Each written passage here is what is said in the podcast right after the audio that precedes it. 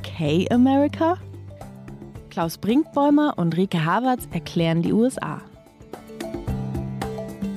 Hallo zu Okay America, dem transatlantischen Podcast von Zeit Online und MDR aktuell. Ich bin Klaus Brinkbäumer, Programmdirektor des Mitteldeutschen Rundfunks in Leipzig. Und ich bin Rike Havertz, internationale Korrespondentin von Zeit Online in Berlin.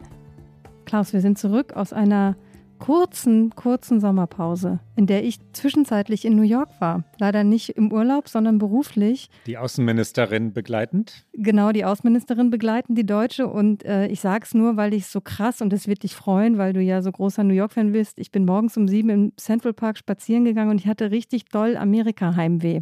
Obwohl ja eigentlich Washington mehr meine Stadt ist. Aber es war so, es hat mich so voll geflasht in dem Moment. Und das ist sofort anregend. Morgens um sieben im Central Park, der Duft, das Licht, die Sonne geht über dem East River auf. Also und man merkte schon, es drückt. Es war so ein heißer Tag, aber in dem Moment ging es ja, noch. Ja. So um halb acht war es schon unerträglich, aber um sieben war es noch schön. Jogger und Radfahrer natürlich. Genau, und so Leute wie ich mit Kaffee. Hunde natürlich und Leute wie du mit Kaffee auf einer Bank, die New York Times lesend. Ja, ich bin ein bisschen spaziert, weil danach war viel viel Programm und ähm, aber genau so war es und äh, es war ja es war so sehr America in a nutshell so für eine halbe Stunde bevor dann der der Arbeitswahnsinn losging und es war sehr schön und da habe ich natürlich an dich gedacht und war aber gleichzeitig auch froh, dass du Urlaub machen konntest.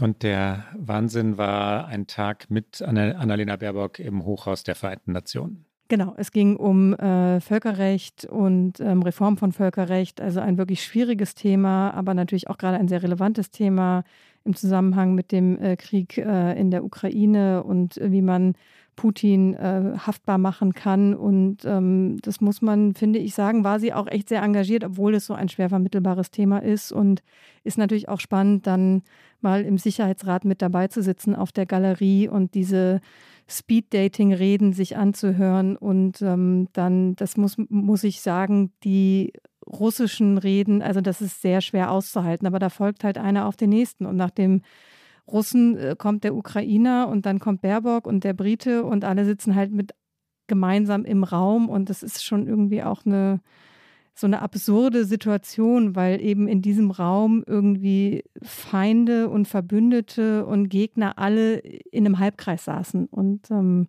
das aber natürlich auch ein Problem der UN an sich ist, dass in diesem Sicherheitsrat sich gewisse Kräfte immer blockieren können. Aber es war ein interessanter Trip und ähm, hatte äh, dann auch noch ein bisschen Amerika-Gefühl.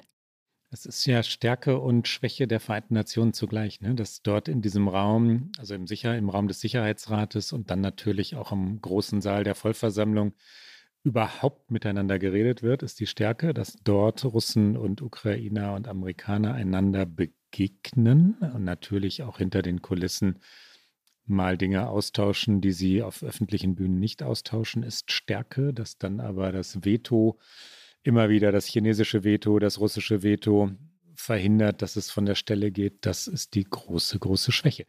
Rike, wir sind das Podcast-Paar der gekonnten Übergänge. Wurde dort über Donald Trump geredet? Nein, es wurde nicht über Donald Trump geredet, aber ich kann, glaube ich, einen eleganten Übergang finden, weil es ging ja um die Reform des Völkerrechts, also damit auch um den Internationalen Strafgerichtshof, der formal keine Institution der UN ist, aber natürlich ganz viel damit zu tun hat äh, in seiner Gründungsgeschichte. Und der ist von den USA nicht anerkannt. Und das hat Gründe, weil natürlich die USA mit ihrer eigenen Geschichte fürchten müssten, dass wenn sie ihn anerkennen würden, natürlich auch Verbrechen, die die USA auf internationaler Ebene faktisch begangen haben, Stichwort Irakkrieg zum Beispiel, dann eben auch eine strafrechtliche Verfolgung fürchten müssten. Und das ist einer der Gründe, warum die USA, wie viele andere auch, Russland, China, nicht diesen Gerichtshof anerkennen. Und ähm, dafür kämpft Deutschland unter anderem, dass eben dieser Gerichtshof stärker wird. Und damit sind wir bei einer anderen Anklagebank. So, das war jetzt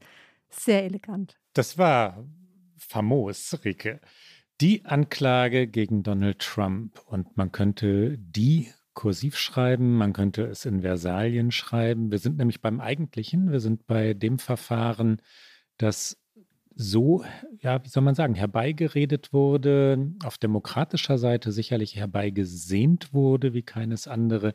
Jetzt nämlich geht es um den 6. Januar. Es geht um Donald Trump gegen die Demokratie, so könnte man dieses Verfahren überschreiben. Also die eigentliche Anklage Verschwörung gegen die Vereinigten Staaten. Was ist passiert? Es ist passiert die nunmehr dritte Anklage auf strafrechtlicher Ebene. Da müssen wir hier einmal präzise sein, weil es gibt ja auch diverse zivilrechtliche Verfahren gegen Trump. Aber wir reden jetzt über strafrechtliche Verfahren. Und da ist nun die dritte Anklage erhoben worden. Und es ist die wichtige. Es ist die wichtigste, kann man, glaube ich, sagen. Sie ist gewichtig. Sie geht an den Kern auch der amerikanischen Verfasstheit. Das, was du gerade gesagt hast. Es geht um die amerikanische Demokratie und wie eben auch dieses Land umgeht mit einem Angriff auf ihre Demokratie. Und ähm, es sind vier Anklagepunkte, die da Jack Smith, der Sonderermittler, in der vergangenen Woche öffentlich gemacht hat.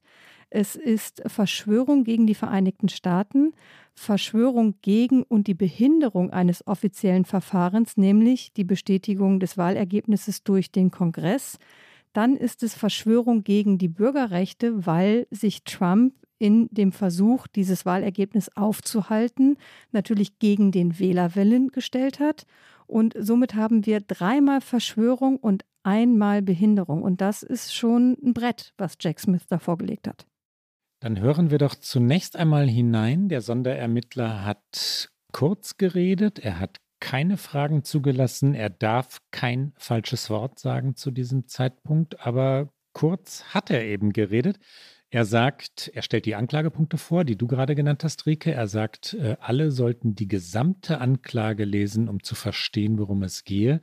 Er sagt, der Angriff auf das Kapitol sei ein nie dagewesener Angriff auf den Ursprung der amerikanischen Demokratie gewesen. Er beschreibt die Anklage er sagt, dass Donald Trump durch Lügen angestachelt habe, was dann geschah. Die Lügen des Angeklagten seien mit dem Ziel vorgebracht worden, einen Grundpfeiler der amerikanischen Regierung anzugreifen, die Anerkennung eines Wahlergebnisses. Hier also Jack Smith. Good evening. Today, an indictment was unsealed, charging Donald J. Trump with conspiring to defraud the United States conspiring to disenfranchise voters, and conspiring and attempting to obstruct an official proceeding. The indictment was issued by a grand jury of citizens here in the District of Columbia, and it sets forth the crimes charged in detail. I encourage everyone to read it in full. The attack on our nation's capital on January 6, 2021, was an unprecedented assault on the seat of American democracy. As described in the indictment, it was fueled by lies. Lies by the defendant targeted at obstructing a bedrock function of the U.S. government, the nation's process of collecting, counting, and certifying the results of the presidential election. In this case, my office will seek a speedy trial so that our evidence can be tested in court and judged by a jury of citizens. Das wenige, was Smith gesagt hat, wird dann eben untermauert durch die Anklageschrift, die jetzt öffentlich äh, einsehbar ist. Und da heißt es unter anderem, trotz seiner Niederlage war der Beschuldigte, also Trump in diesem Fall, entschlossen an der Macht zu bleiben. Er habe gewusst, dass seine Betrugsbehauptungen nicht wahr seien. Er habe eine Verschwörung gegen die USA angeführt und dabei habe er sich mit sechs Komplizen zusammengetan. Die werden in dieser Anklageschrift nicht namentlich genannt. Wir wissen aber, es sind vier Anwälte von Trump, ein Mitarbeiter der Justiz und ein politischer Berater. Noch ist unklar, ob gegen diese Mitverschwörer auch Anklage erhoben wird, aber gegen Trump ist sie jetzt erhoben worden. Wir müssen noch einmal formal dazu sagen, dass das auch wieder auf Grundlage einer Entscheidung einer Grand Jury entschieden wurde. Das ist, ähm, haben wir schon einmal erklärt, ein Gremium, eben eine wie eine geschworenen Jury, die eben äh, sich die Beweise, die Jack Smith und seine Ermittler im äh, Zuge eben der vergangenen Monate gesammelt haben, vorgebracht haben, die auch Zeugen im Zweifel angehört haben und die dann darüber entscheiden, ob eben diese Anklage erhoben werden soll. Und das ist passiert. Jack Smith hat auch noch gesagt, zum Stichwort kein falsches Wort sagen, der Beschuldigte ist unschuldig, bis ein Gericht und eine Jury etwas anderes entschieden haben. Das muss er natürlich sagen, das gehört auch dazu. Das sind die Fakten, das steht jetzt im Raum und ähm, darauf stehen teilweise bis zu 20 Jahre Haft.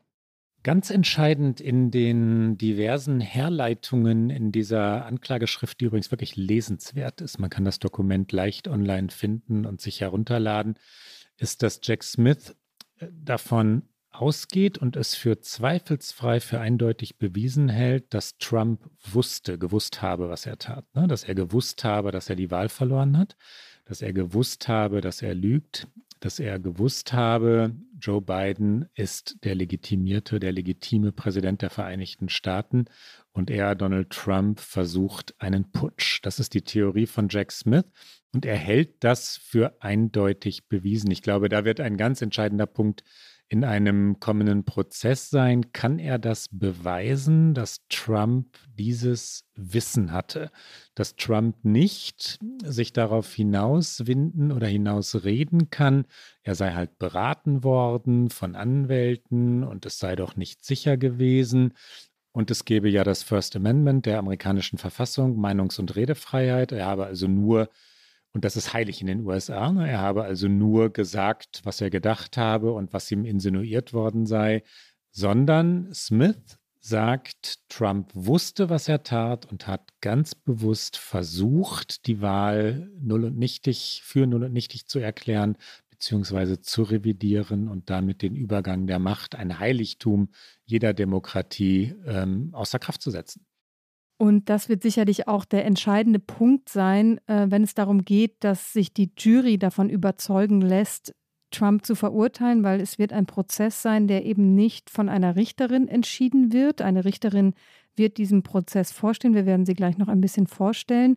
Aber es ist, wie so oft in den USA, dann eine Geschworenenentscheidung. Und ähm, ich könnte mir vorstellen, dass dann bei der Herleitung dieses Beweises auch ähm, viele Aussagen von Trump im Vorfeld der Wahl aus dem Wahlkampf, wo er immer schon gesagt hat, er wird im Zweifel ein für ihn negatives Wahlergebnis nicht anerkennen. Also eine, vermute ich, ein Versuch einer Planbarkeit dieses, er hat im Grunde genommen immer schon kalkuliert, dass wenn er verliert, muss er einen Plan B haben, um trotzdem an der Macht zu bleiben. Das wird mit Sicherheit auch eine Rolle spielen.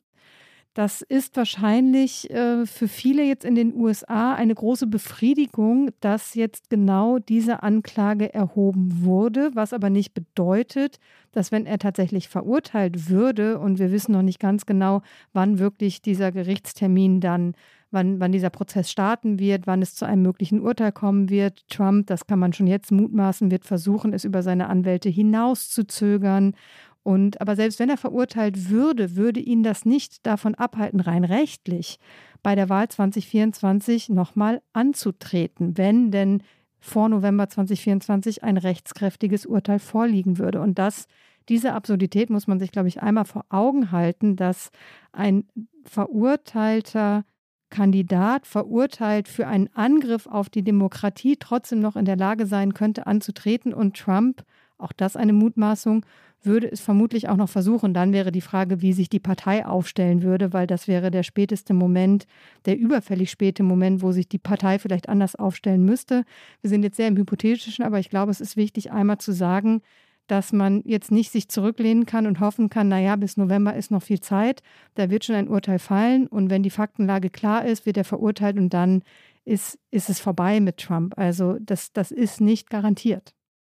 Nein, es ist auch mehr als eine reine Spekulation. Ich glaube, dass das ein Plan Donald Trumps ist. Das kann man natürlich ja nur vermuten.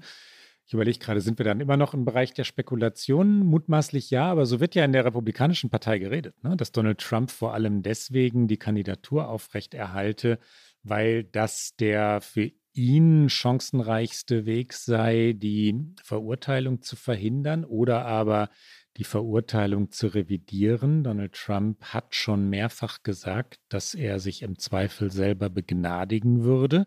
Wäre das legitim? Wäre, würde das durchkommen? Würde das vor dem Supreme Court äh, der USA bestehen können? Das gab es noch nie, ne? Ein Präsidenten, der sich dann selber begnadigt weil er zuvor oder während er gerade ins Amt eingeführt wurde, strafrechtlich verurteilt wurde. Das wäre eine Premiere, wie so vieles in Sachen Trump. Der Supreme Court ist durch Trump neu besetzt worden und da sind Richter am Werk, die durch Trump in dieses Richteramt kamen. Es gibt diverse mögliche Szenarien, aber das ist eines. Ne? Ein, ein Verurteilter, der Präsident wird oder einer, der gerade Präsident geworden ist und dann verurteilt wird, sich selber begnadigt und damit durchkommt, ist nicht ganz und gar absurd. Und natürlich birgt auch diese Anklage wie jede Anklage ein Risiko, weil es ist natürlich alles andere als garantiert, dass das mit einem Schuldspruch endet. Wir alle wissen, wir haben sehr oft darüber gesprochen, die Fakten über Trumps Lügen liegen öffentlich auf dem Tisch, also daran ist nicht zu rütteln, aber ist es auch wirklich rechtlich wasserdicht, was dann vorgebracht werden wird von Smith und den ganzen Ermittlern und wird eben das nachzuweisen sein, was ihm vorgeworfen wird und was passiert, wenn es mit einem Freispruch endet. Schon jetzt versucht natürlich Trump, versuchen die Republikaner, alle, die an seiner Seite stehen, diesen juristischen Vorgang zu politisieren und zu instrumentalisieren und zu sagen, dass es natürlich nichts anderes ist eine als eine politische Verfolgung eines Gegners, der anders nicht zu schlagen ist. Und wenn es dann mit einem Freispruch enden sollte, wäre das aus demokratischer Sicht und auch aus systemischer Sicht für die USA eine ziemliche Katastrophe. Ich würde trotzdem persönlich sagen, ist es richtig, diese Anklage zu erheben, diese Dinge des Sturms auf das Kapitol juristisch auf allen Ebenen zu verfolgen, eben nicht nur auf der Ebene derer, die da in das Kapitol gestürmt sind. Da gibt es ja auch schon hunderte Prozesse, die geführt wurden, sondern auf die höchste Ebene zu gehen. Aber das Risiko ist aus meiner Sicht nicht gering. Ja, du sagst es, Ricke, das Risiko ist enorm. Es kann passieren, dass Trump freigesprochen wird. Dann wird es als Hexenjagderzählung, das Wort gibt es ja längst, das wird von Trump längst verwendet, in die jedenfalls republikanische Version der amerikanischen Geschichte eingehen. Es ist möglich, dass Donald Trump mit einem ja, wachsweichen Urteil zu einer milderen Strafe verurteilt wird. Das wird bei den, würde bei den Republikanern so gedeutet werden, als sollte er mit aller Macht vom Amt ferngehalten werden, von der Kandidatur gegen Joe Biden ferngehalten werden, als sollte Joe Biden geschützt werden. Und es gibt ja neben den Punkten, die wir vorhin schon angesprochen haben, also lässt sich beweisen, dass Trump wusste, dass er verloren hatte, auch tatsächliche handwerkliche Schwächen in diesem Verfahren. Warum kommt es so spät? Ne? Die, ich finde es auch, also ich gebe dir recht, es ist richtig, dass es gemacht wird, weil es einen tatsächlich fundamentalen Angriff auf die Demokratie, die amerikanische Demokratie gegeben hat das Akzeptieren von Wahlergebnissen, der gewaltfreie Übergang der Macht oder die gewaltfreie Übergabe der Macht sind essentiell für das Funktionieren der Demokratie als solcher. Das zu untergraben ist selbstverständlich, wenn es denn bewiesen wird, ähm, ja, verbrecherisch, justiziabel. Natürlich muss es das sein und natürlich sollte jemand wie Trump nicht immun sein gegen Gesetze, gegen dann auch die Folgen von Straftaten. Aber handwerkliche Schwächen. Warum jetzt? Ne? Warum haben die, warum hat der Sonderermittler nahezu ein Jahr gewartet? Die Beweise lagen da. Wir reden über den 6. Januar 2021. Die äh, Beweise sind dokumentiert. Trump hat geredet. Es ist tatsächlich ja fraglich, warum es dieses Zögern gab ja, nein, machen wir nicht, machen wir doch. Ich insinuiere jetzt, was, was die gedacht haben im Justizministerium. Sie haben es nicht öffentlich kommentiert, aber sie kommen jetzt mit dieser Anklage in den beginnenden Wahlkampf hinein. Trump ist der Favorit der Republikaner. Wir kommen nachher noch genauer zu diesem Wahlkampf, aber er führt mit ungefähr 50 Prozentpunkten in den meisten Umfragen. Er ist der schärfste Rivale Joe Bidens und in den Umfragen, die ihn direkt gegen Biden setzen, liegt er mal vorne, mal knapp dahinter. Also er hat wirklich Siegchancen. Ähm, und dann ist das Justizministerium Teil der beiden Regierung. Unabhängig, ja. In einem funktionierenden demokratischen System müsste das so gesehen werden. In den USA wird es nicht so gesehen. Ne? Das äh, Justizministerium wird bei den Republikanern als Arm, verlängerter Arm Joe Bidens gedeutet. Und das zu erklären, sodass wirklich die Mehrheit der amerikanischen Nation des Volkes versteht, es war unabhängig, es war fair, es war angemessen, es war richtig und es ist ein neutral und objektiv zustande gekommenes Urteil, oh, das ist eine Aufgabe.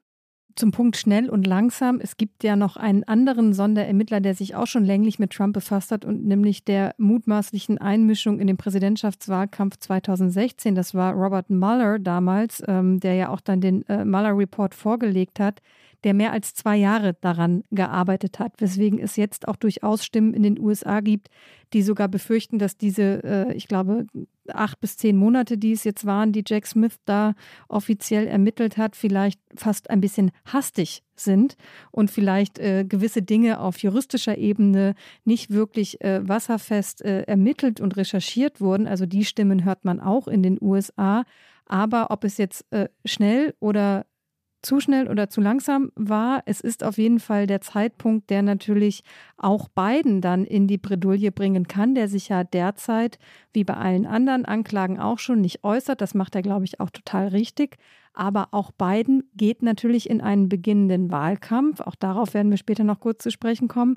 Und die Frage ist, wie wird sich sein Team und auch das Team von dann Harris, die ja mit auf dem Ticket steht, wie werden die sich dann strategisch aufstellen, wenn es dazu kommt, dass dieser Prozess beginnt, wenn man mitten im Wahlkampf ist, wenn man äh, über mögliche TV-Duelle nachdenkt. Da wird es natürlich nicht so sein, dass äh, Journalistinnen und Journalisten danach nicht fragen werden und dann muss sich Biden im Zweifel positionieren. Und ähm, dann kann es auch schon wieder natürlich für Republikaner so wirken, als wenn es eben ein äh, politisierter Prozess ist. Und in einer General Election geht es eben auch für Biden nicht nur darum, die Demokraten davon zu überzeugen, dass er noch einmal Präsident werden sollte, sondern er braucht eben auch andere Stimmen im Land. Also auch für ihn kann der Zeitpunkt noch unglücklich werden.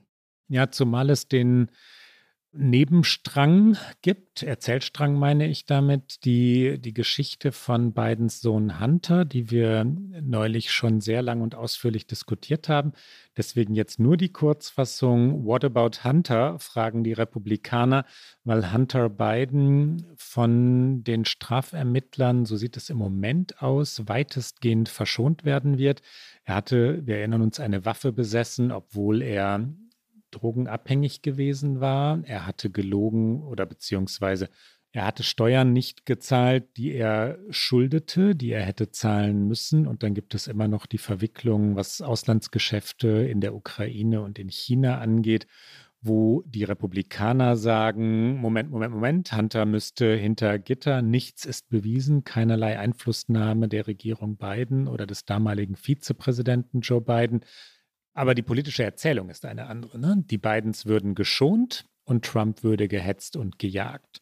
Dass in letzterem Fall die Beweislage viel, viel, viel, viel dichter ist äh, und bei Hunter Biden das meiste Gerücht ist und vor allem, dass Hunter Biden der Sohn des Präsidenten ist, während Donald Trump der handelnde ehemalige Präsident und jetzt ja wieder der Kandidat ist, sind gewaltige Unterschiede in der politischen Debatte, gehen die aber unter. Ein Punkt noch, Rike. Ich glaube, dass der Prozess mutmaßlich auch jetzt schon diese Anklage in der amerikanischen Politik noch einmal wieder viel verändern wird.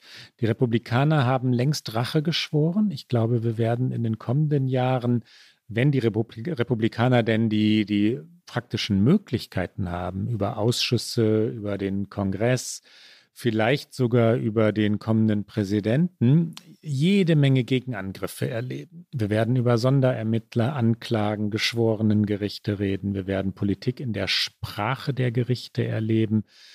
Das wird weitergehen. Ja, so etwas wird in den USA nicht einfach vergeben. In Zeiten der Politisierung äh, von allem und jedem, in Zeiten der, des Kulturkampfes, in Zeiten der Polarisierung Boah, da, das werden die den Demokraten nachtragen und sie werden auf Rache sinnen und die Gelegenheiten zur Rache werden kommen. Ja, absolut. Es ist ja jetzt schon so, dass im Repräsentantenhaus versucht wird, eine Mehrheit unter Republikanern zusammenzubekommen, um ein Impeachment-Verfahren gegen Joe Biden anzustrengen, eben genau aufgrund der Hunter Biden-Geschichte. Also das Schlagwort ist die korrupte Familie Biden. Da äh, hakt es gerade ein bisschen tatsächlich innerhalb der eigenen Partei, weil sie haben nicht genug Stimmen. Aber da sieht man halt schon, in welche Richtung es geht. Und damit bleibt am Ende das Urteil wird natürlich zum einen im Gericht fallen, in den diversen Anklagen, aber das Urteil werden am Ende die Wählerinnen und Wähler sprechen, nicht nur über Trump, sondern auch darüber, wo sie das Land in Zukunft sehen. Ich glaube, an dem Punkt sind wir wirklich. Das klingt fast so ein bisschen melodramatisch, aber ich glaube, viel kleiner ist es nicht an diesem Punkt, an dem wir uns unterhalten. Stellen wir doch zwei wichtige Menschen vor. Jack Smith hatten wir schon einmal besprochen in unserem Podcast aber jetzt wird er noch einmal wichtiger. 54 Jahre alt, Staatsanwalt durch und durch. Er hat in Harvard studiert. Er war Staatsanwalt in New York City. Er war zwei Jahre lang in Den Haag am Internationalen Strafgerichtshof, kam dann zurück in die USA ins Justizministerium. Er war 2018 dann noch einmal als Chefankläger am Kosovo-Sondertribunal in Den Haag.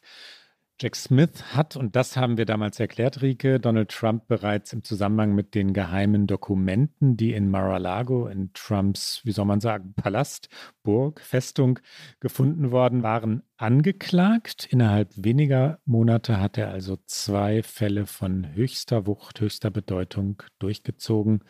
Naja, durchgezogen noch nicht zu Ende, aber weit getrieben. Smith wurde von einem dreiköpfigen Sicherheitsteam in dem eigenen Gebäude, in seinem Gebäude flankiert, als er die zweite Anklage jetzt öffentlich machte. Amerikanische Medien beschreiben ihn, die New York Times vorneweg, als einen Staatsanwalt, der dafür bezahlt wird, eine Reihe von schnellen Entscheidungen zu treffen. Er ist entschlossen, alles zu tun, was er kann, um einen Fall schnell zu stärken, schnell zu beenden, also wirklich mit aller Wucht zum Ziel zu treiben, zu seinem Ziel, zum Urteil zu bringen. Es heißt, dass er Zeugen durchaus unter Druck setze, also zum Beispiel ehemalige Anwälte Donald Trumps durch die Androhung von Klagen dazu bringe, mit ihm zu kooperieren. Das sei eine seiner beliebtesten Methoden. Und wer ist die Richterin? Die Richterin, die diesen Prozess führen wird, ist Tanja äh, Chatkin, heißt sie. Sie ist 61 Jahre alt, in Jamaika geboren, kam in die USA tatsächlich, um dann an der George Washington University zu studieren, hat ihren Abschluss in Jura an der University of Pennsylvania gemacht. Sie ist von das wird auch wieder für die politischen Gegner äh, wichtig sein. Sie ist von Barack Obama ernannt worden. Wir haben schon häufiger erwähnt, dass sehr, sehr viele Richterposten in den USA gewählte Ämter sind. Also da muss man sich richtig auch in einen Wahlkampf schmeißen, ähnlich wie auch gewisse Staatsanwaltsebenen genau dazu zählen. Und sie hat vor ihrer Ernennung ähm, tatsächlich für Obama auch gespendet. Also war durchaus auch eine politische Person. Aber juristisch hat sie eine ganz äh, klassische Biografie. Sie war mehr als ein Jahrzehnt Pflichtverteidigerin. Also das ist unbedingt auch nicht ein Job, in dem man reich wird in den USA, der auf Prestige ausgelegt ist, sondern wirklich auf äh, Gerechtigkeit. Pflichtverteidiger verteidigen die Menschen in den USA, die sich keinen Anwalt leisten können. Das heißt, es sind meistens die ähm, natürlich weniger Privilegierten im Land. Ähm, sie war eine Zeit lang auch in einer großen Kanzlei, aber deutlich ähm, dominierend war eben ihre Zeit als Pflichtverteidigerin. Und als sie dann nominiert wurde von Obama im Jahr 2014, da schrieb sie, dass sie in ihrer bisherigen Laufbahn etwa 40 bis 45 Fälle vor Gericht verhandelt habe und in vielen Fällen, in denen es um schwere Straftaten wie Mord, sexuelle Nötigung und äh, Entführung zum Beispiel gegangen sei und da hätte sie als Hauptverteidigerin fungiert. 45 Fälle, das klingt jetzt erstmal nicht viel, aber da wir wissen, dass in den USA eigentlich nur ein Bruchteil aller Verfahren wirklich vor Gericht ausgetragen wird, weil lieber Deals zwischen Staatsanwaltschaft und Verteidigern geschlossen werden, ist das schon beachtlich und es zeigt, dass sie einfach sehr viel Erfahrung hat. Und äh, Richterin Chutkin und Trump, die kennen sich tatsächlich auch schon, weil vor fast zwei Jahren hat Chutkin Trumps Versuch zurückgewiesen, die Herausgabe seiner Unterlagen aus dem Weißen Haus an den Ausschuss des Repräsentantenhauses weiterzuleiten, äh, der den Sturm aufs Kapitol untersucht hat. Über diesen Untersuchungsausschuss haben wir auch häufiger gesprochen und äh, Trump hatte alles versucht, gewisse Unterlagen eben nicht dort zur Verfügung zu stellen. Und damals schrieb Chutkin, Präsidenten sind keine Könige und der Kläger ist kein Präsident, weil da war Trump schon nicht mehr Präsident. Das zeigt, dass sie, äh, glaube ich, durchaus nicht ängstlich ist, was eine Konfrontation mit Trump angeht. Und sie verhandelt außerdem im Zusammenhang eben mit dem Sturm aufs Kapitol auch die Fälle von den Menschen, über die wir gerade schon kurz gesprochen haben, nämlich die, die tatsächlich das Kapitol gestürmt haben. Da sind zwei Dutzend Richterinnen und Richter in Washington mit beschäftigt und es sind bislang äh, mehr als 600 Menschen der ist der Prozess gemacht worden und etwa ein Drittel davon hat keine Gefängnisstrafe bekommen, aber Chutkin steht im Ruf, tatsächlich harte Strafen zu verhängen. Ähm, und ich glaube, wenn ich das richtig in Erinnerung habe, es gab eigentlich keinen Fall, den sie verhandelt hat, der nicht wenigstens mit ein paar Tagen Gefängnisstrafe geendet ist, weil sie argumentiert, eine harte Bestrafung und eben auch eine Gefängnisbestrafung könne zukünftig verhindern, dass so etwas wie der Sturm aufs Kapitol sich wiederholen könnte. Also eine taffe Frau, die da an der Spitze dieses Prozesses steht, aber eben auch ein Stück weit eine politische Figur. Donald Trump hat zunächst einmal ja, für seine Verhältnisse demütig reagiert. Er wurde im Gericht natürlich sehr genau beobachtet. Jeder, jeder Schritt, jede Geste, jedes Wort wurde gedeutet und die Deutung war, er hat milde gesprochen, als er auf not guilty, nicht schuldig plädierte, also zurückgenommen, für seine Verhältnisse still. Er hat den hinteren Gerichtseingang genommen. Und ähm, ja, demütig ist immer ein großes Wort, wenn wir über Trump reden, aber so wurde sein Auftritt äh, gedeutet. Das änderte sich dann schnell. Als er wegflog, äh, stand er auf dem Rollfeld, oder ehe er wegflog, stand er auf dem Rollfeld des Flughafens und dann sprach er zur Presse. Es ist nicht richtig gut zu verstehen, weil eben Rollfeldlärm ähm, so ein bisschen sich drüber legt. Trump aber sagt, und wir hören es gleich, es sei ein trauriger Tag für die USA, die Verfolgung eines politischen Gegners beklagt er, das hätte nie passieren können, nicht passieren dürfen. Das ist die Verfolgung eines Gegners, der in den Umfragen weit führt. Wenn man ihn nicht schlagen kann, also in der Wahl besiegen kann, dann verfolgt man ihn. So etwas darf in den USA nicht passieren. Und jetzt hören wir Donald Trump. Well, thank you very much. This is a very sad day for America. And it was also very sad driving through Washington, D.C., and seeing the filth and the decay and all of the broken buildings and walls and the graffiti. This is not the place that I left. It's a very sad thing to see it. Uh, when you look at what's happening, this is a persecution of a political opponent. This was never supposed to happen in America. This is the persecution of the person that's leading by very, very substantial numbers in the Republican primary and leading Biden by a lot. So if you can't beat him, you persecute him or you prosecute him. We can't let this happen in America. Thank you very much. Zwei ganz kleine Details noch. In dem O-Ton hat er ja auch noch, das hört man, äh, darüber gesprochen, in was für einem schlechten Zustand Washington DC sei. Also hat quasi gesagt, ähm, also so habe ich die Stadt nicht hinterlassen. Auch wieder so ein, so ein klassischer Trump. Und das Gericht, von dem man übrigens das Kapitol aus sehen kann in Washington, DC, liegt auch noch an der Constitution Avenue, also an der Straße, die nach der Verfassung benannt ist. Es ist sehr viel Symbolik drin gewesen an diesem Tag, äh, an dem Trump in, äh, nach Washington, DC zurückkehrte. Und dann ist er wieder abgeflogen und an dem Wochenende, also am vergangenen Wochenende, jetzt nach der Anklageerhebung, nach dem ersten Gerichtstermin, hat er dann wirklich eine, muss man schon sagen, Tirade auf Truth Social, auf seiner eigenen Social-Media-Plattform losgelassen. Ständig neue Posts. Ich habe das versucht zu verfolgen und ähm, man, es, es, war wirklich schwer zu ertragen, weil es in einem stetigen Fluss, ähm, und da kann man sich auch vorstellen, dass die Leute, die ihm eben da folgen und die das den ganzen Tag lesen und immer wieder hören, wie leicht man in, in diesen Strudel mit herabgezogen wird. Äh, unter anderem hat er da übrigens auch das Ausscheiden der Frauenfußballnationalmannschaft bei der WM in Australien und Neuseeland beiden in die Schuhe geschoben. Also auch daran ist beiden schuld. So ganz verstanden hat man es nicht in der Logik, aber also so waren diese Posts am Wochenende. Und da hat er auch schon angedeutet, dass er auf jeden Fall über seine Anwälte versuchen würde, Richterin Chutkin zu verhindern noch als eben Vorsitzende Richterin und außerdem versuchen wollen würde, den Prozess aus Washington wegzuverlegen. Und äh, das wird sicherlich ein schwieriges Unterfangen sein, weil Washington der Ort des Geschehens war.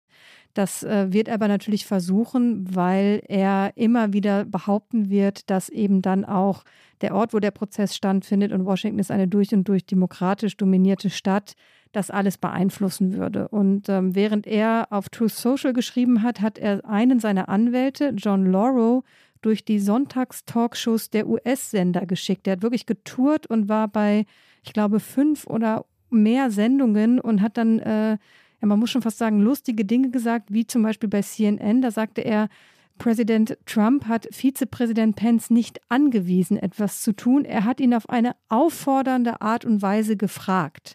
Und das spielt darauf an, dass Pence ja sagt, äh, Trump habe ihn aufgefordert, dieses Wahlergebnis noch zu verhindern. Und das habe er aber eben nicht gemacht, weil das nicht mit der Verfassung übereingehen würde. Und äh, jetzt wird schon versucht, eben genau diesen Spin, von dem du vorhin gesprochen hast, was kann man Trump beweisen und wie werden seine Anwälte argumentieren? Sie werden immer argumentieren, na, das war natürlich keine, keine Arbeitsaufforderung an Pence, das war mehr eine, ähm, ja, eben eine auffordernde Art und Weise, eine Frage zu stellen. Und das sind natürlich Spitzfindigkeiten, die aber im juristischen Sinne dann und wenn eben eine Jury darüber befinden muss, wichtig werden können.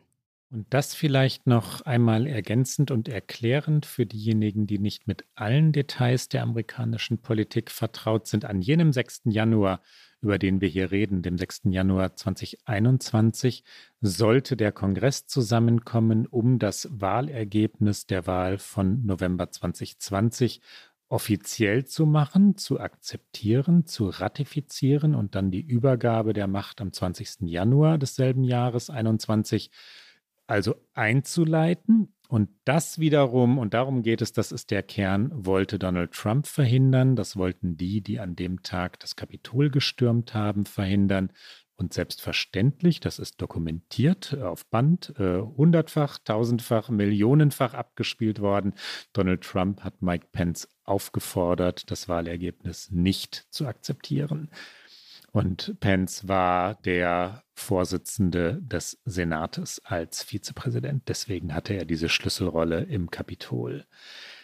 Viele Republikaner, Rike, ringen ja jetzt damit, wie, wie sollen wir reagieren? Was tun wir? Wie stellen wir uns zu Donald Trump und wie stellen wir uns zu diesem Verfahren?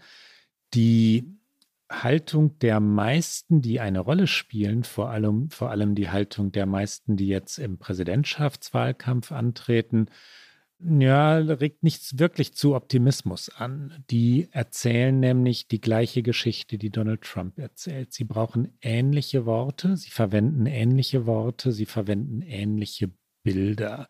Ron DeSantis im Moment der ja, chancenreichste Gegenkandidat oder Gegenbewerber Donald Trumps im Ringen um die republikanische Kandidatur sagt, dass das amerikanische Militär, davon redet er immer gern, äh, mehr daran interessiert sei, sich um Global Warming, also den Klimawandel, die Klimakrise zu kümmern, was für Ron DeSantis Grund zum Spott ist. Also das meint er karikierend.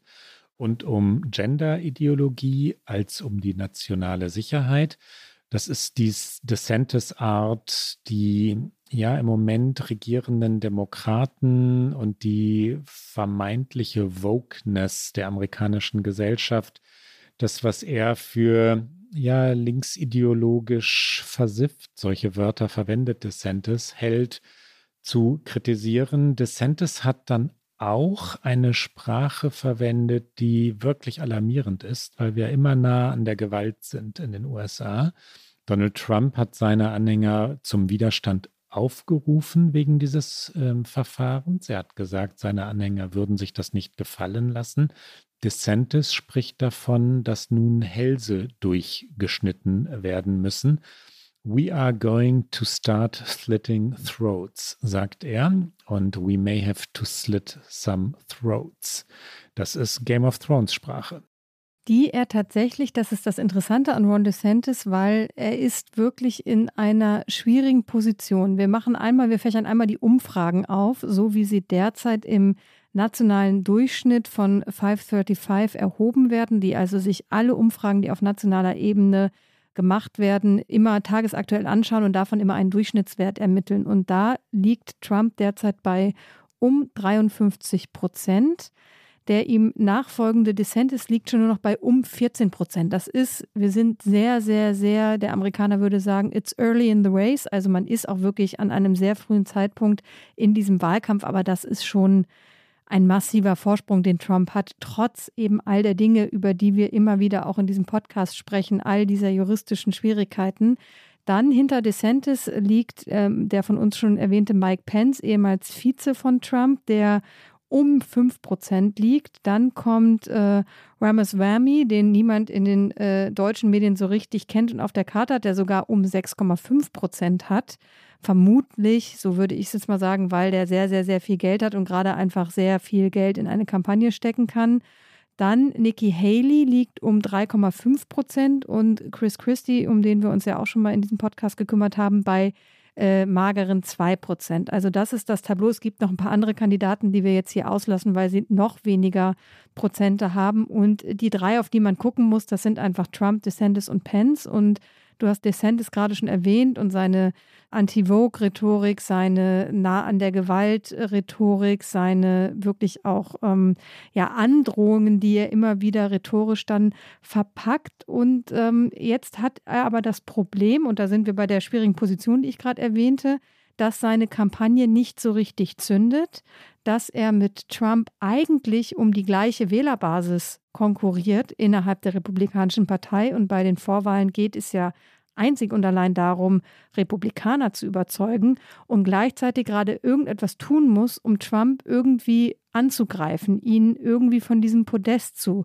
stoßen. Und dann hat er nach dieser Anklage zunächst auf seine übliche Strategie zurückgegriffen, genauso eben eher über andere Dinge zu sprechen, über das Militär, das sich um Dinge kümmert, die irgendwie äh, lachhaft sind und eben genau das zu tun, was wir gerade schon gesprochen haben, was auch Trump macht. Das ist die Politisierung der Rechtsstaatlichkeit und ähm, da darf es keine Ausreden mehr geben. Und wenn ich erstmal Präsident werde, dann werde ich die Instrumentalisierung der Regierung in Washington sofort beenden. Also das ist im Kern dann gar nicht so weit weg von einer Verteidigung von Trump. Und dann kam ein doch erstaunliches Interview Anfang der Woche bei NBC News, weil da hat ihn die Journalistin tatsächlich nicht vom Haken gelassen und er hat sich ja in den vergangenen Monaten eigentlich strikt geweigert, Interviews zu geben bei Medien, die ihm nicht genehm waren. Aber er muss sich da jetzt mehr öffnen im Wahlkampf und deswegen saß er bei NBC.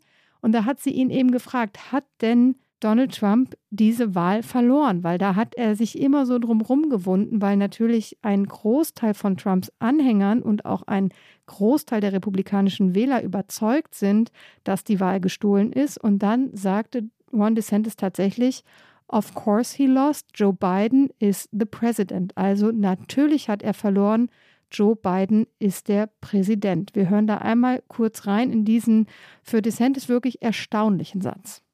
Yes or no, did Donald Trump lose the 2020 election? Whoever puts their hand on the Bible on January 20th every four years uh, is the winner. Okay, but respectfully, you did not clearly answer that question. And if you can't give a yes or no because, on whether or not Trump lost, then how well, can of course no? Of, of course he lost. Uh, uh Trump lost the 2020 of, election. Of course, uh, okay. uh, Joe Biden's the president. But the issue is, I think what what people in the media and elsewhere they want to act like somehow this was just like the perfect election. Ron DeSantis hat mit diesem Kurswechsel sicherlich auch versucht, seine eigenen Geldgeber, seine eigenen Sponsoren ja milder zu stimmen oder gewogen zu halten. Es gibt einen Unterstützer, Robert Bigelow, der einem der Super PACs, das sind die Organisationen, die den amerikanischen Wahlkampf im Hintergrund steuern und finanzieren. Bigelow also hat einem dieser Super PACs, die für DeSantis arbeiten, 20 Millionen Dollar zukommen lassen. Und dieser Bigelow hatte gesagt, dass er nicht noch mehr Geld geben würde, wenn Ron DeSantis nicht einen etwas moderateren sprich wählbareren Ansatz verfolgen würde. Und ein solcher Kurswechsel direkt nach einer solchen Äußerung, ich glaube, das kann man kausal betrachten. DeSantis hat ähm, ein gutes Drittel seiner Mitarbeitenden entlassen im letzten Monat. Den Wahlkampfmanager haben wir gerade schon genannt. 38 insgesamt. Er hat hohe Personalkosten, teure Jets, teure Events. Er verbrennt Geld. Der Wahlkampf ist lang und die Erfolge sind überschaubar bisher. Ich habe mich ja tatsächlich sehr lange mit Ron DeSantis äh, befasst äh, im vergangenen Jahr. Bei einer Recherche für ein Porträt habe ich versucht, ihm irgendwie nahezukommen, was damals fast unmöglich war, weil er Termine nicht öffentlich gemacht hat, kaum außerhalb von Florida aufgetreten ist. Und jetzt ist das natürlich anders. Und jetzt war er tatsächlich so wie man das kennt. Also die Mühen der Ebenen eines US-amerikanischen Wahlkampfes. Er ist in Iowa, natürlich in Iowa, weil da ist der erste Caucus der Republikaner, also die erste Abstimmung innerhalb der Primaries, wo man ablesen kann, wohin geht die Richtung. Da war er so, wie man sich das klischeehaft vorstellt, so unter den Leuten unterwegs und war auf einem Jahrmarkt und hat in einer Halle gesprochen, die eher ein Keller war und ähm, nicht eben so eine fancy Halle, in die er sonst gerne geht. Also er bemüht sich da auch öffentlich um einen leichten Imagewechsel, um mehr Zugänglichkeit. Ich finde, das wirkt immer angestrengt, weil das ist das, was man immer, wenn man ihm irgendwie nahe kommt, hört, ist, dass er das ja eigentlich gar nicht so mag, eben mit Leuten interagieren. Das muss er aber jetzt tun. Und interessanterweise versucht er dann, was ich nicht für besonders klug halte, diese Anfangsfehler seines Wahlkampfes auf seine Berater zu schieben. Das hat er tatsächlich Journalisten in Iowa so gesagt, dass am Ende des Tages man halt als Commander äh, müsste man Entscheidungen treffen und ähm, wenn aber diese Entscheidungen nicht befolgt würden von denjenigen, die eben unter dem Commander in Chief stehen, also unter ihm, dem Gouverneur, der alles im Griff hat, dann ist das einfach schlecht und dann müsse man handeln. Und so versucht er jetzt zu erklären, dass die Kampagne nicht läuft. So ist dann auch der äh, Wechsel im äh, Wahlkampfmanager-Bereich zu verstehen. Natürlich auch die von dir angesprochenen Entlassung von Mitarbeitern spart natürlich auch Geld. Und ähm, wenn Spender schon sagen, naja, öffentlich sagen, wenn du nicht ein bisschen moderater wirst, dann geben wir dir nicht mehr Geld, dann kann man sich vorstellen, dass eben auch hinter den Kulissen bei den teuren Veranstaltungen, die Spender eben animieren sollen, mehr Geld zu geben, es gerade nicht so richtig gut läuft für ihn. Und äh, jetzt soll es, so berichten es mehrere US-Medien, eben eine Underdog-Kampagne werden. Also der Klasse, die klassische amerikanische Erzählung des Underdogs, der dann den Favoriten schlägt. Und jetzt will sich eben DeSantis mutmaßlich wieder so inszenieren, klar, Trump ist der Frontrunner, er ist der, der in den Umfragen vorne liegt und ich bin hier der kleine Underdog und ähm, das äh, soll ihm helfen. Aber das Grundproblem für ihn bleibt ja, dass es die gleichen Menschen ansprechen muss. Und wenn Trump-Anhänger das Original bekommen können, nämlich Trump, gibt es aus meiner Sicht gerade für sie überhaupt keinen Grund, dann auf DeSantis umzuschwenken. Ja, es sei denn, Sie sagen, ähm, uns sind beide Kandidaten zu alt, Biden und Trump. Wir wollen keinen jenseits der 75, sondern wir wollen einen jenseits der 40, knapp unter 50. Ähm, dann gäbe es eine Generationenwahl. Ideologisch, ähm, was die Positionen angeht, äh, bin ich vollkommen bei dir, aber Alter spielt ja eine große Rolle in diesem Wahlkampf. Und dann ist da noch Mike Pence. Wir haben schon oft über ihn geredet, Rike, in den drei Jahren, in denen wir jetzt OK America machen. Der ewig Unterwürfige, der ewig Biedere, der ewig erzreligiös, ich sag jetzt mal Tuende und in Wahrheit natürlich vor allem opportunistisch agierende Mike Pence, der sich jetzt, jetzt, jetzt so langsam gegen Donald Trump stellt, weil er selber Präsident werden will. Pence war bei CNN, bei State of the Union, so heißt die wunderbare politische Sendung dort. Er hat sich kritischer gezeigt als Ron DeSantis. Mike Pence hat äh, zunächst gesagt, wir haben uns an jenem Tag, und er spricht vom 6. Januar 21, an den Eid, den wir alle auf die Verfassung geschworen haben, gehalten. Aber die Menschen verdienen es zu erfahren, dass mich Trump aufgefordert hat, ihn über diese Verfassung zu stellen. Ich habe mich an den Eid gehalten und ich kandidiere auch deshalb, weil ich überzeugt davon bin, dass niemand Präsident werden sollte, der sich über die Verfassung stellt. Die Verfassung ist wichtiger. Und dann, wir schließen diesen zweiten Ausschnitt direkt an, fragt ihn die Moderatorin Dana Bash, ob er, also Mike Pence, es ausschließen könne, 2024 noch einmal Trump zu wählen. Und Pence antwortet, ich glaube nicht, dass ich diese Entscheidung treffen muss. Ich bin zuversichtlich, dass ich den Kandidaten der Republikaner unterstützen kann, vor allen Dingen, wenn ich es selbst bin. Hier also Mike Pence. I mean, I truly do believe that uh, we kept our oath to the Constitution that day.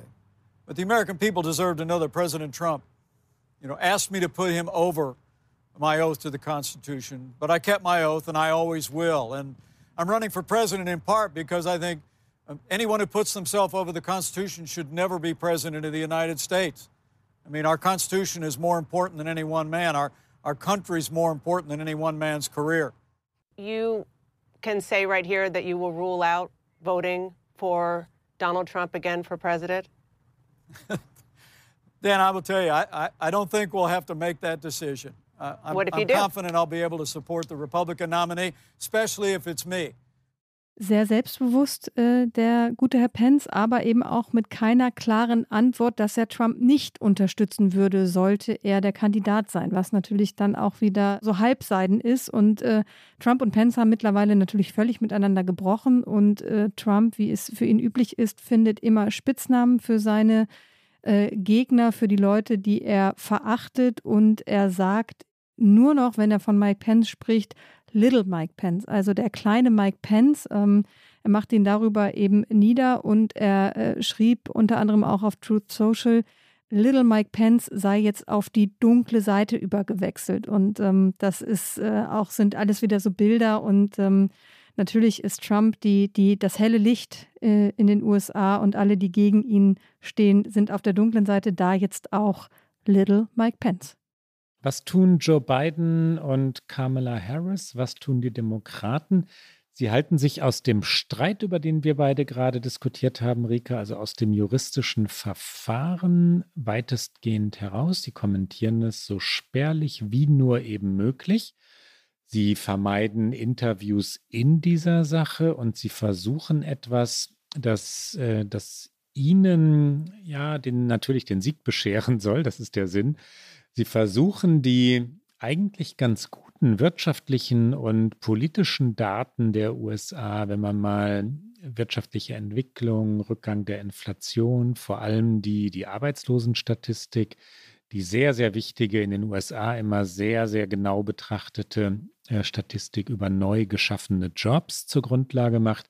Das sieht alles gar nicht so schlecht aus für die Demokraten. Und die, die Frage, die sie sich stellen, also die beiden und Harris und die Wahlkampfmanagement-Leute sich stellen, ist, warum eigentlich die Beliebtheitswerte des Präsidenten nicht besser seien. Ja, warum nicht Joe Bidens Beliebtheit einhergehe mit den Erfolgen, Erfolgen wie den durchgebrachten Gesetzen, Klimagesetzen, Infrastrukturgesetzen, die wir schon vorgestellt haben. Was ist die Strategie? Was tun die beiden konkret? Gerade schalten Sie aus meiner Sicht tatsächlich deutlich mehr in den Wahlkampfmodus. Auch Sie müssen in den Wahlkampf gehen, nicht in den parteiinternen, aber eben in den Wahlkampf gegen die Republikaner. Biden versucht, das mit einem neuen Schlagwort zu untermauern. All das, was du gerade beschrieben hast, seine wirtschaftlichen Erfolge, er nennt das jetzt äh, Bidenomics. Das hat er in einer Rede in Chicago Ende Juni so geframed. Das Wort hat tatsächlich das Wall Street Journal äh, mutmaßlich zum ersten Mal tatsächlich so gebracht.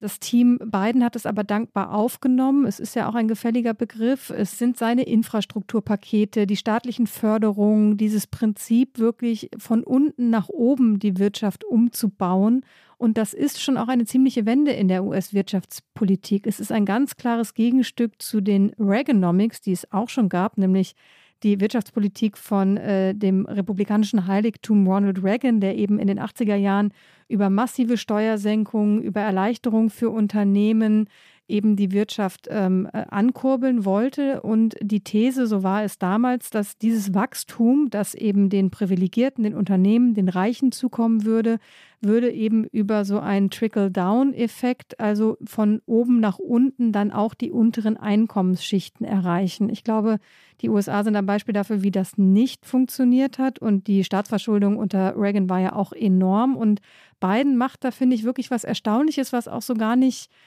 so wahnsinnig groß berichtet wird, wie er versucht, diese Wirtschaft umzukehren. Und aber gleichzeitig sind auch seine Umfragen in Wirtschaftskompetenz nicht besonders gut. Und man muss sich wirklich fragen, und das ist vielleicht dann nochmal eine unter, unserer zukünftigen Folgen, warum das nicht so richtig verfängt. Sicherlich, weil vieles von dem, was er angestoßen hat, nicht wirklich konkret sich bei den Wählerinnen und Wählern schon, wie es immer so schön heißt, im Portemonnaie zeigt, sondern dass das natürlich sehr viele langfristige Dinge sind. Aber das ist auf jeden Fall das, was Biden gerade macht. Damit tourt er durch die USA und Kamala Harris, die äh, nimmt andere Themen mit. Kamala Harris zielt auf das Ideologische. Sie war in Florida, stritt sich dort öffentlich mit Ron DeSantis, dem Gouverneur Floridas, das ist er ja auch noch, im Moment muss man sagen, im Nebenjob, über Schulpolitik und darüber, wie dort in den Schulen Floridas Sklaverei gelehrt werden soll. Klammer auf, wenn es nach Ron DeSantis geht, sollte sie tabuisiert werden, dann habe es, hätte es keine Sklaverei gegeben. Oder na, ganz so, ganz so drastisch nicht, ne? Aber es habe sie. Nee, ganz so, so drastisch nicht. So, aber so schlimm war es dann doch nicht für Ron DeSantis. Die, die Argumentation ist, ähm, man solle eben nicht nur äh, als Kind lernen, ähm, welche Arbeit die Versklavten verrichten mussten, sondern eben auch, äh, dass sie dabei ja durchaus Fähigkeiten erworben haben, äh, die sie dann später zu ihrem Vorteil einsetzen konnten. Also natürlich eine Umkehr der Geschichte, die tatsächlich äh, für einen großen Aufschrei in den USA gesorgt hat und wo sich Harris vehement zu Wort gemeldet hat. Und ähm, ja, das ist, ähm, ja, mehr muss man da, glaube ich, nicht zu sagen.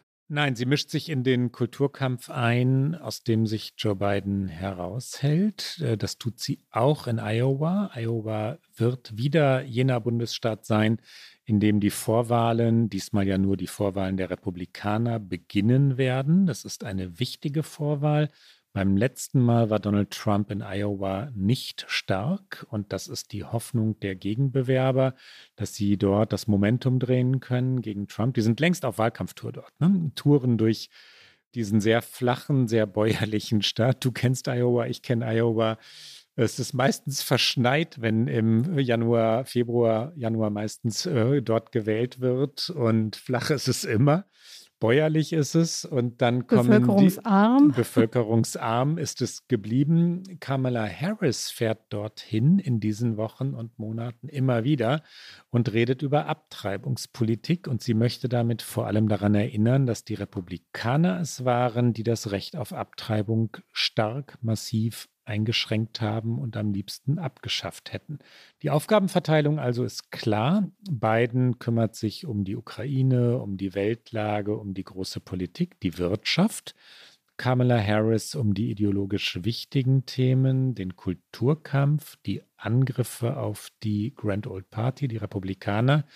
Daraus kann man im Moment jedenfalls schließen, dass das Tandem Joe Biden-Kamala Harris bestehen bleiben würde, wenn es zu einer Wiederwahl käme. Wenn es nicht so wäre, wenn Biden andere Pläne hätte, hätte er Kamala Harris nicht jetzt so in den Vordergrund gerückt. Ich glaube, die Theorie kann man wagen. Absolut. Ich glaube, es ist auch der Versuch von Harris, ihren Kritikerinnen und Kritikern, die es ja zu Recht gibt, etwas jetzt entgegenzusetzen und zu zeigen, dass das, was Biden 2020 dazu bewogen hat, sie eben aufs Ticket zu holen, dass das immer noch vorhanden ist und dass sie, dass sie was beitragen kann und Wesentliches beitragen kann und wesentliche Wählerschichten erreichen kann. Und ähm, ich finde es nicht so unklug, was die beiden da gerade machen, auch in dieser Aufteilung, weil ich Harris tatsächlich immer am stärksten äh, schon früher empfunden habe und auch in ihren jetzt schwachen Monaten als Vizepräsidentin dann, wenn sie eben ideologisch sprechen kann, wenn sie sich eines Themas annimmt. Also das hat man schon bei den Midterms gesehen im November, dass diese Frage von äh, Frauenrechten und einem Recht auf einen Schwangerschaftsabbruch, dass, dass sie das gut, das kann sie gut transportieren und da ist sie stark und deswegen halte ich das äh, für keine unkluge Aufteilung äh, an diesem Punkt in diesem frühen Wahlkampf. Wir werden sehen, was noch weiter passiert, aber ich würde dir absolut zustimmen. Momentan sieht das danach aus, als würde dann diese Kombination so auch weiter Bestand haben im Weißen Haus.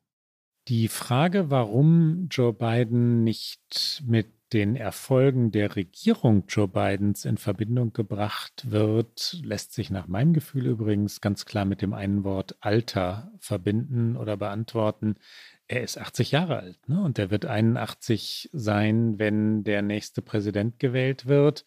Er würde 85 sein am Ende der kommenden Amtszeit. Rechne ich richtig, Rike? Du guckst skeptisch? nee, ich gucke skeptisch, ob ich dir zustimme, dass das Alter die Antwort ist, die ultimative. Ähm, ich glaube, es ist eine Antwort, aber ich glaube, dass andere Dinge auch eine Rolle spielen. Ja, immer, ne? Natürlich immer andere Dinge auch. Ich glaube, in diesem Fall hat sich die Erzählung so sehr eingegraben ins amerikanische Bewusstsein, ins kollektive Bewusstsein. Das hat längst verfangen und es wird ja nicht besser. Die Erzählung, die ich meine, ist die vom tatterigen, nicht mehr ganz auf der Höhe seiner Kräfte sich befindenden, rhetorisch noch ein bisschen schwächer werdenden, hin und wieder vergesslichen, jedenfalls nicht mehr präsidialen Joe Biden. Und das ist das, was die Republikaner Tag für Tag mit allem, was sie haben, in jedem Blog, in jedem Talk-Radio-Format, in jeder Kolumne, die es aus republikanischer Sicht gibt, in allen Spots äh, immer wieder wiederholen, immer wieder neu und das verfängt. Und Joe Biden liefert dafür ja auch Material. Absolut. Ich glaube, dass das, das ist der Kern. Ne? Die, die ihn nicht wollen, die, die ihn nicht wählen, sagen, he's too old, er ist zu alt. Ich glaube, dass wirklich das Entscheidende mit, also in Kombination damit ist das, was ich gerade sagte, dass eben viele dieser Maßnahmen, die objektiv gesehen gut sind und auch Erfolge sind, sich noch nicht so klar und präsent zeigen. Ich glaube, wenn das anders wäre oder noch anders kommen würde, dann würden sich zumindest natürlich eh die Demokraten, die Trump oder wen auch immer verhindern wollen, und auch äh, aus meiner Sicht doch einige Wechselwählerinnen und Wähler oder Unabhängige eher dazu hinreißen lassen, ihn trotz des Alters dann doch nochmal zu wählen. Aber die Kombination aus, wir spüren es so richtig nicht in unserem Alltag bislang und ähm, du bist der alte Präsident, der du nun mal bist, ist, glaube ich, eine, könnte äh, eine fatale Kombination werden könnte. Damit sind wir wieder im Konjunktiv und in einer kommenden Sendung. Aber bevor wir diese abschließen, fehlt natürlich noch unser Get Out und das kommt hier.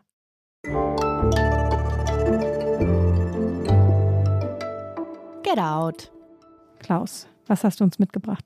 Ich bin diesmal in der Harvard Kennedy School of Government. Die Harvard Kennedy School ist die Heimat von Ronald Heifetz und ich möchte heute mal ganz hohe intellektuelle Hürden erklimmen oder Flughöhen erreichen, hohe Flughöhen erreichen, Rike. Ronald Heifetz also, der hat begonnen als Psychologe und ist längst dann über die Business School und die Harvard Kennedy School, die gerade schon genannte, zu seinem Lebensthema Führung, Leadership gekommen. Er hat fantastische Bücher geschrieben. Drei Empfehlungen in diesem einen Get Out. Leadership Without Easy Answers oder Leadership on the Line, Staying Alive Through the Dangers of Leading. Und dann mein liebstes, The Practice of Adaptive Leadership Tools and Tactics for Changing Your Organization. Bei Harvard University Press erschienen. Das meint jetzt das letzte. Und es geht sehr um Transformation. Und für all unsere Hörerinnen und Hörer, die ein Unternehmen zu digitalisieren haben, die sich überlegen, wie, wie man aus einer linearen in eine nonlineare Welt äh, hinüberfindet, wie eine Firma, ein Unternehmen, ein Verein, eine Partei dahin zu bringen sind, dass sie vielleicht bereit für den Wandel seien oder ihn zulassen oder ihn vielleicht sogar wollen. Ronald Heifetz ist der Mann, dem man zuhören kann. Rico, und du? Leichte Urlaubslektüre für mich, für meinen kommenden Urlaub. Äh, ist schon alles notiert. Ich habe tatsächlich einen Abschied mitgebracht, nämlich einen Abschied der New York Times von Megan Rapinoe von der internationalen Fußballbühne. Ich hatte es gerade schon erwähnt, die US-Amerikanerinnen sind in einem wirklich dramatischen Spiel gegen Schweden im Elfmeterschießen ausgeschieden. Und was für ein Elfmeter von ihr, von deiner Heldin. Und was für ein, äh, genau, Elfmeter von, ich weiß gar nicht, ob sie meine Heldin ist, aber ich finde sie einfach sehr beeindruckend für all das, was sie nicht nur sportlich geleistet ja, hat, sondern auch auf gesellschaftspolitischer Ebene für, für den Sport, für das Land, für die Gesellschaft. Und ähm, sie hat ihren, sie ist spät eingewechselt worden. Es gab viele Debatten. Sie wollte natürlich von Anfang an spielen. Sie hat schon vor, äh, ich glaube, mittlerweile ein paar Monaten angekündigt oder ein paar Wochen, dass sie ihre Karriere am Ende der Saison beenden wird. Das heißt, es war klar, sie ist 38, ihr letztes großes Turnier. Sie wollte nochmal einen Titel und natürlich waren die USA mit Favoritinnen in diesem Turnier. Und äh, eigentlich hätten sie das schon in der regulären Spielzeit mindestens 5-0 gewinnen müssen, weil einfach, also die schwedische Torhüterin hatte so einen goldenen Tag, an dem alles für sie zusammengelaufen ist. Und ähm, das war natürlich dann frustrierend, dass sie es innerhalb dieser Spielzeit nicht wirklich, da hätten sie es verdient gewonnen gehabt. Das muss man sagen. Vom Spielverlauf her hätten die US-Amerikanerinnen das gewinnen müssen. Rapino also sehr spät eingewechselt worden, auch auf Grundlage natürlich ihrer Erfahrung, absehend, dass wenn es zu einem Elfmeterschießen kommen würde, sie eine sichere Schützin sei und dann schießt sie noch nicht mal womöglich umplatziert und die Torhüterin hält einfach, sondern sie schießt über das Tor. Sie hat selbst danach gesagt, das hat sie in ihrer ganzen Karriere noch nicht geschafft. Und das war dann der Abschied, der bittere Abschied auch von ihrer internationalen äh, Karriere. Und die New York Times hat sich dann mit einem Text von ihr eben verabschiedet und ähm, aber auf eine, ich, wie ich finde, sehr schöne Art und Weise, weil sie die ganze Tragik dieses letzten Spiels auf internationaler Ebene beschreiben und gleichzeitig eben ein Porträt von dieser Frau und was sie geleistet hat und auch wahrscheinlich noch weiter mit ihrer Persönlichkeit leisten wird. Und jedes Mal, wenn sie eingewechselt wurde in Australien, war so ein Jubel zu vernehmen. Das ist schon ähm, für sie finde ich sehr traurig, dass es so geendet ist. Ähm, der Link zum Text kommt natürlich wie immer in die Show Notes, genauso wie auch der Link zu deinem intellektuellen Autoren mit den Buchempfehlungen. Und das war's für heute bei OK America. Sie hören uns meistens jedenfalls alle zwei Wochen donnerstags auf Zeit Online, mdr.de, in der ARD Audiothek, auf allen guten Podcast-Kanälen, sowie immer wieder auch sonntags beim Podcast Sonntag von MDR aktuell. Und noch bleiben wir ein bisschen im Sommerrhythmus. Der US-Kongress macht ja auch gerade Sommerpause. Und wir hören uns in drei Wochen wieder. Und wenn Sie uns bis dahin schreiben wollen, dann erreichen Sie uns wie gewohnt unter okamerica.zeit.de. Bis dann. Bis bald.